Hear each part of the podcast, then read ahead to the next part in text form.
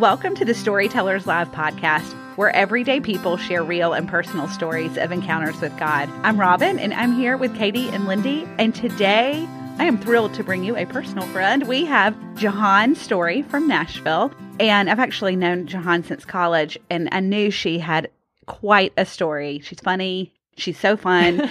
and I'd, I've been dying for her to share her Mm. story, and we kept waiting for a gathering, Yeah. a Storytellers Live gathering to open up in Nashville. It did not happen, and then the pandemic hit, and I was like, Yeah. "Well, guess what? Now we don't have to wait." and so she just willingly shared her story for us on Zoom. That's right. And we titled her story Jesus plus nothing equals everything. It's going to be a little self explanatory as you get into it. But when I listened to her story, I have to say, Lindy, I just kept thinking of you. She reminded me Oh. so much of you. Yes, yes. And her story is very similar to mine in that in her cancer journey, what could go wrong did go Mhm. wrong. And it was just her realizing just the lessons that she learned. And, Right. and man, Jahan and I could be fast friends. Yes, you could. Well, fast friends. Speaking of the lessons learned, there were so many great lessons in her story and so many God moments that I was like, this has to be a mm-hmm. discovery guide on Patreon. And so we have one waiting there for you. So you just need to go to patreon.com and join so you can get that discovery guide. Unless, Robin, you want to tell Yeah. them more about what they get because they get a lot more than that. It's true. I was going to say, if you are curious about what Patreon is, you hear this word and you don't know what we're talking about, it is a community that you join monthly and you're a patron of Storytellers Live podcast. It helps support us financially. You know, podcasts don't happen for free. and so you can join for either five or ten dollars a month. And not only do you get a discovery guide that Katie writes, it's a fantastic Bible study around one of our storytellers every month. You also get a story within the story, which is kind of a behind the scenes Mhm. interview with one of our podcast episodes. And then sometimes you just get to hear us talking, having random conversations called Inside Storytellers. And there, then we pop in fun things on occasion that we just don't even know. They Mhm. just show up. So check us out at patreon.com slash STL community or go to the show notes from this episode. Here's Jahan. It's 2021, and we know that so many of you are looking for a new Bible study for this season, whether it's by yourself or with friends, in a group, online, all the different options we have these days. And we have the perfect Bible study for you, and that is Discover Your Story. Discover Your Story is an eight week Bible study where you go through eight of our podcasts. And so each week you listen to a podcast, then there is discussion questions, personal reflection questions, Bible verses, all that really show you how God uses someone else's story to relate to your life. And then on your own, you write your own story throughout the eight weeks. So you're not discussing your story every week as a group. You're actually discussing other people's stories. And then on the side, you're working on your own story. That's right. And if you've never led a study, here's the thing you've got a facilitator's guide now available. And so that facilitator's guide will walk you through each week exactly how to leave questions you can ask, scriptures you can reference. So that's available for you as well. Both of these products are available on our website right now at storytellerslive.org. Go on the homepage and hit the shop button. Thank you so much for having me. I'm so honored to be here. I'm a huge fan of Storytellers Live, and so I'm thrilled to be having the opportunity to tell my story today. Thank you for having me. Um, just a little bit about me. I grew up mostly in Birmingham. There was a little stint in Baltimore, Maryland when I was in middle school due to one of my, do- my dad's job transfers, but I mostly went to Briarwood for elementary school and high school, and then went to college at Alabama. I'm very close to my family. I have wonderful parents. We had a very safe and stable home life, and I'm the oldest of two girls, and my little sister is still my best friend. I just had a great childhood. I was so fortunate. I became a Christian at a really young age. I was in second grade, and my mom became a Christian the same year. So we were new in our faith together. And I was very nurtured in my faith at a young age, both at home and at church and at school, and just was grateful to get to hear about Jesus from my parents. I'm very much wired like the oldest, typical oldest child. I'm a good student. I was task oriented. I'm a doer. I like to check things off my to do list. I did not want to disappoint anybody. And as a young person, people could count on me to take charge and be a leader and get things done. And the reason I mention that is because during my early years of faith, I struggled with self reliance plus Jesus. So, one of my favorite pastors likes to say the formula is Jesus plus nothing equals enough. And that sounded good. And in theory, I would have said that I agreed with that. But as a young woman, I operated more out of the attitude that Jesus plus me contributing all my own good works was actually enough. And I could get easily caught up in the do's and don'ts of the Christian life. And I actually had a lot of pride about that. So I like to say that I'm a recovering legalist, and God has been gracious to grow me as I've matured in my faith. He has taught me so much more about His grace. I moved to Atlanta after college, which is where I met my husband Scott. We got married in 2003 and we have three children, they a daughter and two sons, and we moved to the Nashville area about 11 years ago, which is where we call home now we had our three babies in four years. And at one point during the hazy fog that is my youngest son's first year of life, like it was all such a blur. I remember distinctly having a conversation with a woman at my church who is a marriage and family counselor, and she's a friend of mine. And she was just kind of checking in on me because she knew I was in a busy season of life with toddlers and a newborn. And she asked me if I had ever sat down with my Bible and just let God's lavish love wash over me. And I thought that was such an interesting concept, but my first thought was, I don't have time to do that. I, when I'm sitting down to read my Bible, I've got a to do list. Like I've got a, a, a Bible study I'm getting done. I've got a passage I'm working through. I mean, I'm not just going to sit there and do nothing and wait for God's lavish love to wash over me. So, you know, it really, that stuck with me because I remember thinking, I don't think she's in touch with reality. But it had never occurred to me to sit and just listen and wait to hear from the Lord. So that's a little bit a little bit about who I am and how I'm wired. But the story that I want to share today actually starts in 2017. Um, that year was the most difficult year of my life up until that point for a lot of different reasons. For those of you who are married, if you have been married longer than I'm going to say 20 minutes, you know that it's not always easy. It's sometimes hard. And there are definitely years that are easier than others. And that was not a honeymoon year for us. We were working through some difficult issues and there were some pain points in our marriage that needed to be worked through. And oftentimes, what I found is you have to dive deep and it gets worse before it gets better. And that was the case in our relationship that year. It was just a really difficult year of marriage. There was a serious fracture in my relationship with a very close friend. And so I was very saddened by that. And I was grieving the loss of that friendship we had one child who was really struggling with some pretty serious mental health issues that year. So parenting was especially difficult. And we were worried sick for this particular child. And a lot of time and energy went into trying to find the resources that we needed. And it just was a very time consuming and stressful thing in our lives. Scott's job was fairly stressful that year. Uh, he was traveling quite a bit and just had a lot of pressure on him work wise. And around the beginning of the summer in 2017, we actually made the decision to move within the Nashville area and change schools. And it was hotter than the surface of the sun that summer in Nashville. So we were in the process of trying to sell our house and buy another one. And it just was a lot of stress. There were just multiple areas of life that felt hard that year. But we got moved. And at the end of the summer in 2017, our youngest started kindergarten. And it was the first time that all three kids were in full time school and everybody was in a new school. And I had really been putting my hope in the fall, thinking that it was going to get better and that, you know, my kids were going to go to school. I was going to have a chance to kind of exhale some of those things that I mentioned. We were working our way through it. It felt like this has to get better. Fall has, has to be easier than the previous months.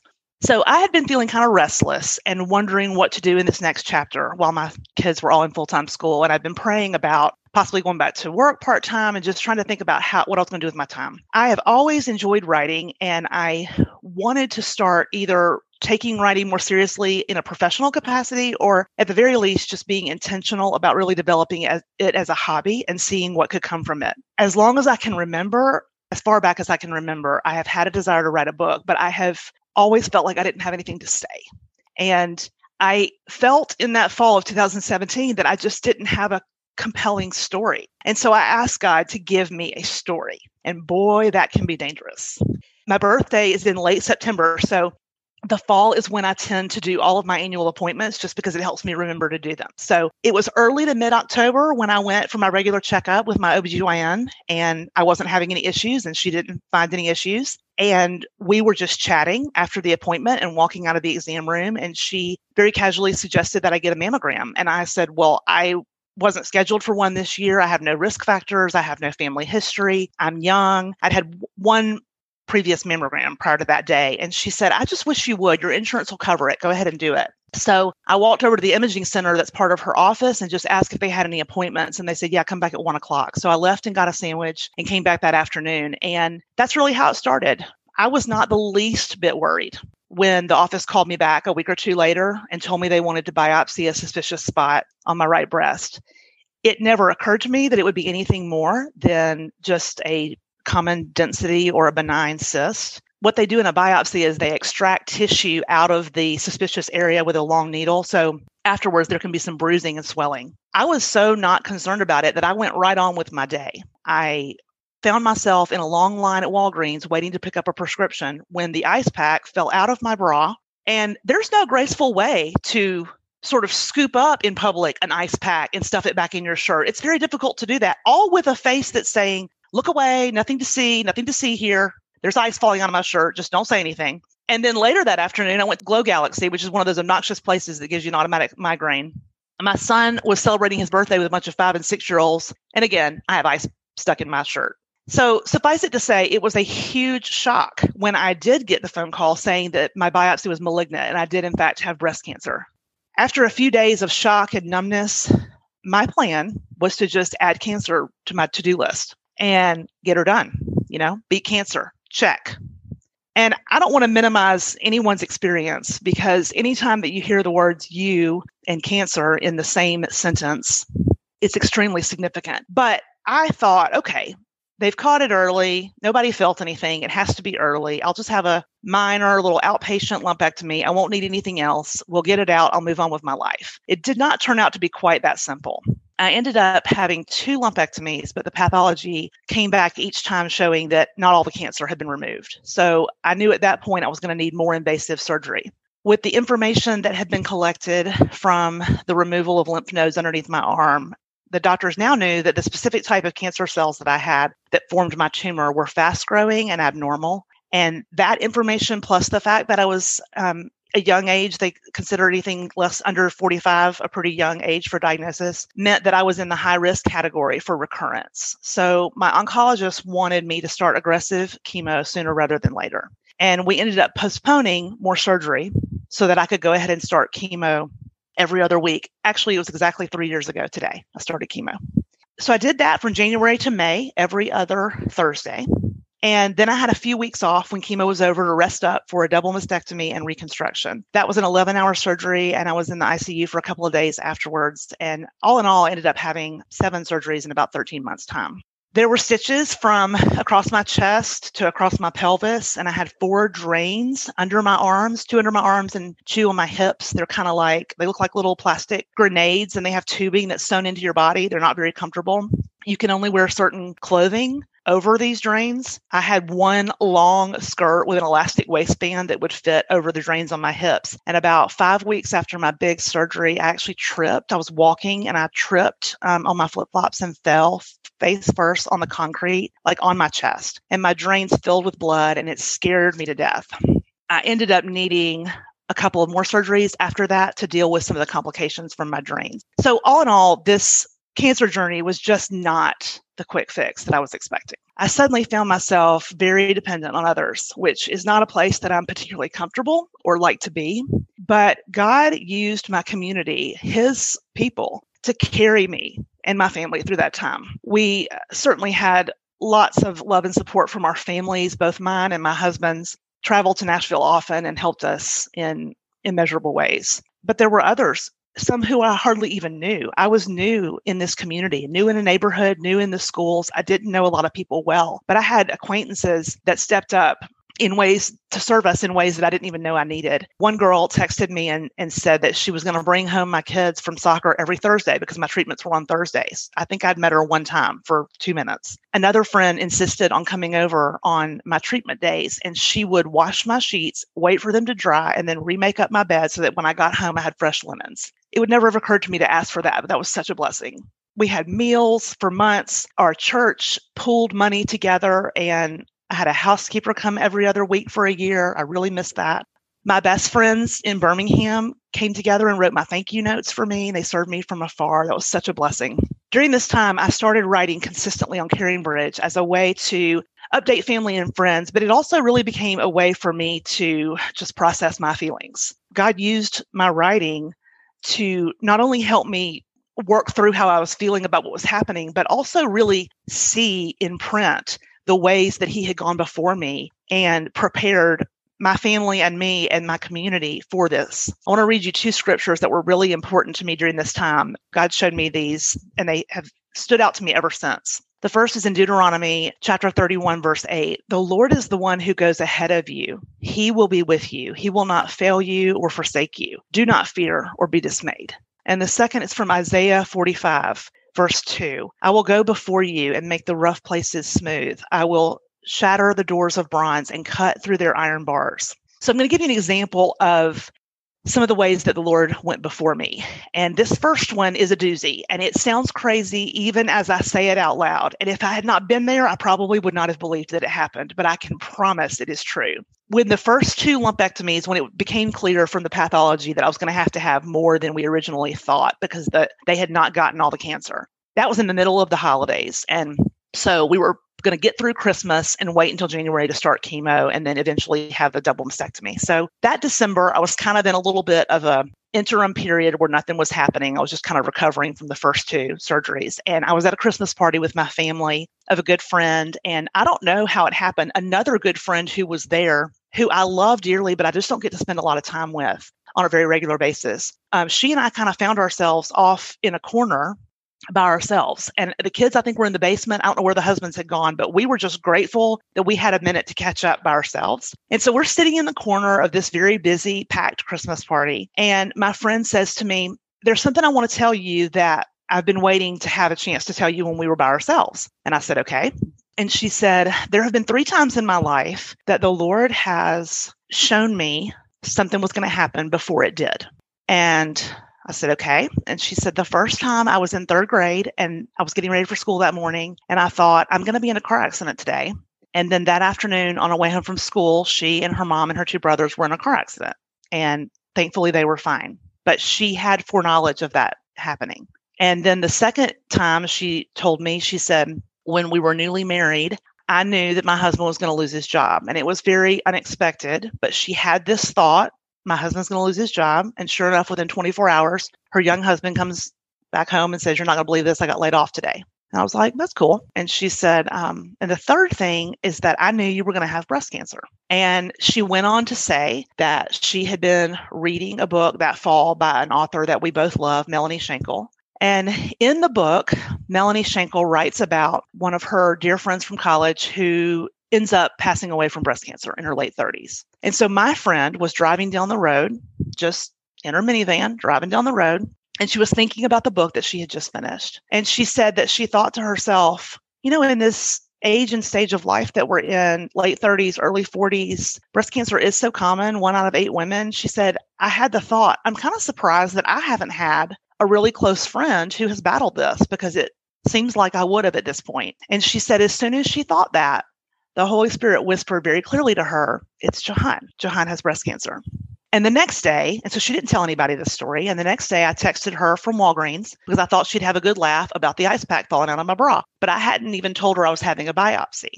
So I listened quietly as she spoke. And at first, I was completely dumbfounded. And honestly, I think my first thought was, How many glasses of wine have I had at this Christmas party? I, I'm not sure I even, what? Like, I was like, What? But as her words started to sink in and I really gave it some thought, I realized that not only had God gone before me in this cancer experience, but he was so kind and gracious to prepare a dear friend of mine who would be able to comfort me and encourage me immediately, even though I was in shock.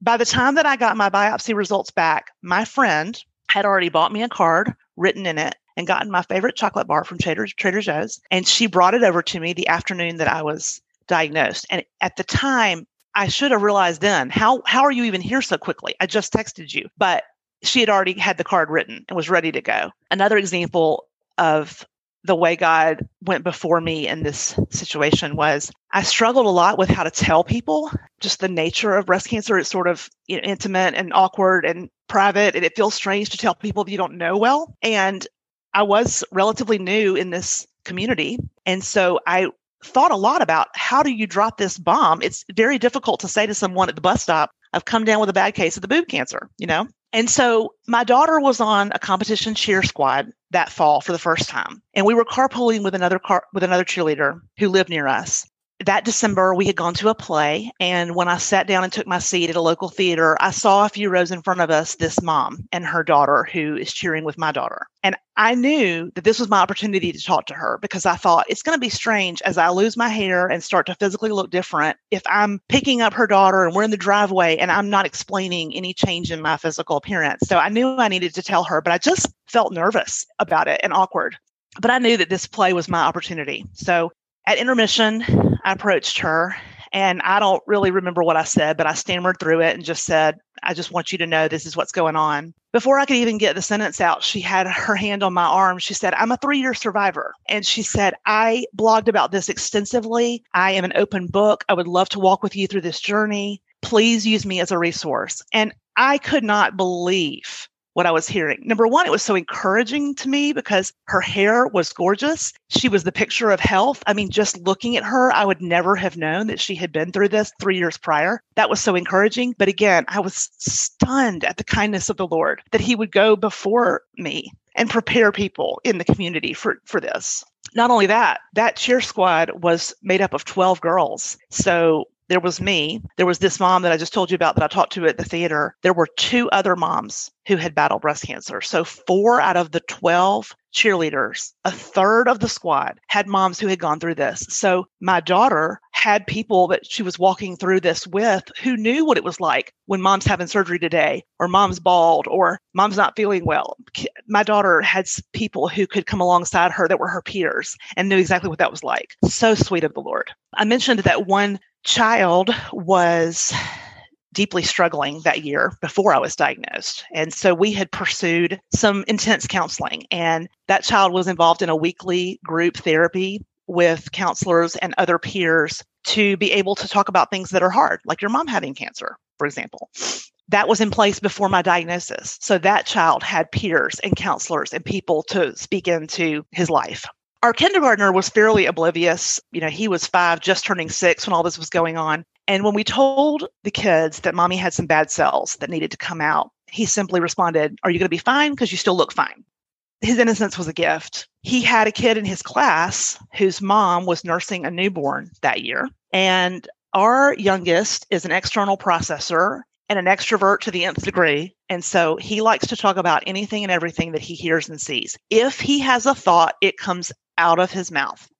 No questions. So he kept us on our toes as we fielded phone calls from the school and answered questions from his teacher and other parents about having my baby feeder thingies cut off. It's interesting going through that with a little one. There are thousands of examples like that one. Um, the day that I got the call that my biopsy was malignant, there I was volunteering at a preschool. I was only there for a couple hours a week. And once a month, the speech therapist would come in and evaluate the preschoolers. She didn't have a regular schedule. She would come in randomly, just once a month. She's a breast cancer survivor. She happened to be there the morning that I was there. My husband was out of town. My parents and sister were three hours away. She's really the first person who came in the office and sat with me and just prayed with me and kind of talked about next steps. One day, nobody really ever tells you that cancer is very painful or the treatment for cancer is very painful, but it is. And I had a violent 12 hour stomach bug three days after a C section. So I really think I know physical pain, but one day I was in so much pain. It was the day of my infusion, and my favorite oncology nurse happened to be there. It was not her day to be in, but she came in on her off day. She was in her late 50s and she had just been widowed for a second time. And she had cared for her second husband all the way through a long illness. And I think she was walking through her own suffering. And I think that work was a place of respite for her. And so she had come in that day. Well, I was really hurting. There were some extenuating things going on, and I was in a lot, I was in an abnormal amount of pain that day. And so when she came in my room, I just said, Is there any way you could get me some Motrin or Advil or something to put in this IV? Because I'm really hurting. She left. And I mean, I don't know what she had to do. I know she had to track down the doctor, get the order, take it to the pharmacy, go all over the hospital, but she came back in with morphine for my IV. And I mean, when you ask for Advil and somebody brings you morphine, that's a gift from the Lord. That is heaven sent. Some days it hurt to move, and I would just stay in my bed and just hold my Bible. I couldn't always even open it, but I would hold it and just cling to the promises of God that I knew were inside. There was a cashier at the grocery store where I shop regularly near my house. And she had pink ribbon on her shirt that I commented on one day. And she said uh, that her 32 year old daughter had passed away of breast cancer and that the anniversary of her daughter's death was the next day. So we chatted for a minute. I offered my condolences and I went home and I loaded my groceries. And when I went to the mailbox that afternoon, I had a gift from my sweet friend who's a talented potter, and she had made handmade crosses for me to give as gifts. She just said, if you want to hand these out to people who have ministered to you during this time or just whatever you want to do with them, she said, I just made these for you and I thought you might like to hand them out. And so I knew immediately that that cashier needed one of those crosses. So I wrote her a note. And the next day, which was the anniversary of her daughter's d- death, I went back up to Publix and found her. And I explained that my friend had made these crosses and that I wanted to give her one. And I said, You know, I don't know if you're a person of faith, but I would love to tell you about the ways that God has walked me through this journey. And she said, No, I'm not a person of faith, but my daughter was. And so I'm going to keep this and I appreciate your gift. I just feel like the Lord put so many people in my path that there was no other explanation. They were there for a reason. Most of them were blessing me. That fall, we rented a cabin in East Tennessee. Just I had randomly searched on VRBO just to get away for a few days. When we got there, the couple that owned the cabin had just found out that the wife had breast cancer and she was going to be commuting back and forth to Nashville to be treated at Vanderbilt by the same doctors that I'd had. We had moved from a private school into a public school district. So our kids were riding the bus to school for the first time, which was an absolute lifesaver that year on mornings when Scott was out of town and I was too sick to get up to get him to school. There were just so many ways that it was obvious that God had gone before us in this season a song that kept coming to me over and over again during that time. I had first heard it a year before when the singer songwriter played it for a mom's group that I was part of. It was before the album was even released. And then I heard it again for on the way to meet my oncologist for the first time. And after that, it was like the floodgates were opened. Every friend I heard from texted me about this song, or I got this song was gifted to me on Spotify, or so and so sent me the CD. It was like all of a sudden I couldn't get away from the song. And I was like, fine, Lord, I'll listen to the song. So it's Ellie Holcomb's Find You Here. And I want to read you a little bit, a few of the lyrics. It's not the news that any of us hoped we would hear. It's not the road we would have chosen. No. The only thing that we can see is darkness up ahead. But you're asking us to lay our worry down and sing a song instead. And I didn't know I'd find you here in the middle of my deepest fear, but you were drawing near. You were overwhelming me with peace. So I lift my voice and sing, You're going to carry us through everything.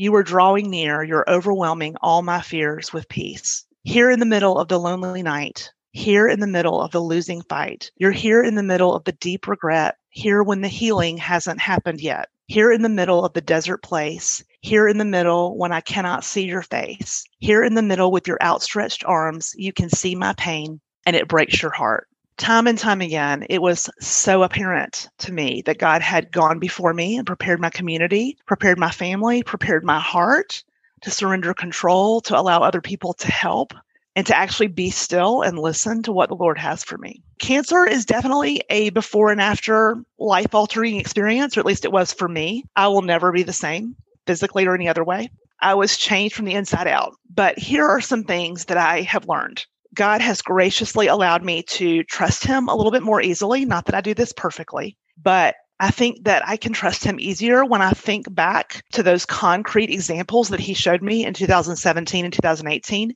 as I remember his unwavering faithfulness to go before me. I'm a lot better, maybe a little better at giving grace to myself these days when I need to rest and take it easy. It also allows me to have uh, grace and empathy for others who may appear unproductive. It was a dirty word for me, but it allows me to have more grace and empathy for others and myself. My worth is not tied to productivity, and God could not love me any more or less than He did when I was making an idol out of marking off my to do list. God has taught me how to just sit back and bask in His lavish love for me.